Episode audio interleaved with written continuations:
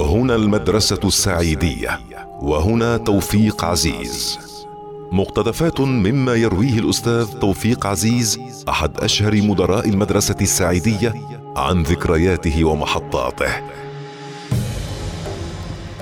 أهلا بكم مستمعينا في هذه السلسلة الجميلة من آه، برنامج هنا المدرسة السعيدية وهنا توفيق عزيز ومع الأستاذ توفيق عزيز. أستاذ توفيق عزيز وصلنا لعام 1956 أو وصل المدرسون إلى مسقط. شفتوا الاحتفال آه، الكبير. أول ما نزلتوا من الباخرة من كان في استقبالكم بشكل رسمي؟ إحنا قلت لك اللي كان في استقبالنا الناس والأهالي كانوا في استقبالنا وكان في استقبالنا بعض المدرسين العمانيين اللي كانوا يشتغلوا في المدرسة السعيدية. أيضا. وإحنا طبعا أخذونا من هناك من الرصيف آه، كانت الباخرة في مطرح ترسو في مدينة في مطرح ومش في مسقط في مطرح. وأخذونا من آه، مطرح وكل واحد راح إلى بيته. عنا مخصصين لنا بيوت إحنا نسكنها. ف أنا بيتي طلعت عليه بيت تاني طابق. تحت كان في دكاكين و... وكان في مخازن. وأنا فوق ساكن في غرفة كبيرة وواسعة. الغرفة هاي كلها شبابيك يعني فيها حوالي 24 شباك. شبابيك من تحت شبابيك من فوق. الشبابيك من تحت لأنه كانوا العمانيين يجلسوا أكثر على الأرض. فكان هذا يفتحوا الشبابيك يعطيهم هواء ما فيش مكيفات ولا في مراوح. وكان في جنبي مطبخ.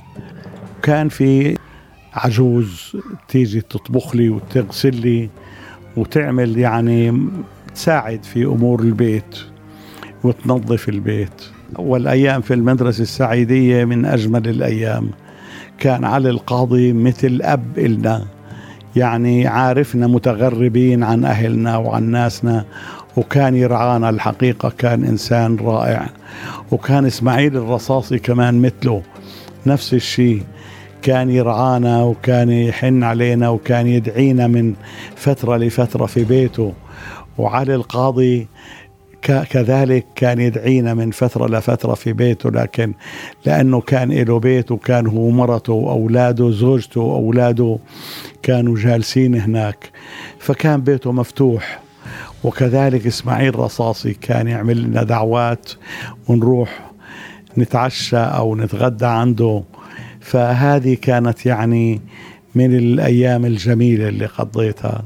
أه، إسماعيل الرصاصي كان يتولى أكثر من منصب في ذلك الوقت. إيش كانت المناصب في تلك الأيام تتذكرها؟ رئيس الولاة ووالي مطرح. كان والي مطرح ورئيس الولاة ومدير المعارف وكان يجي يزور المدرسة من فترة لفترة.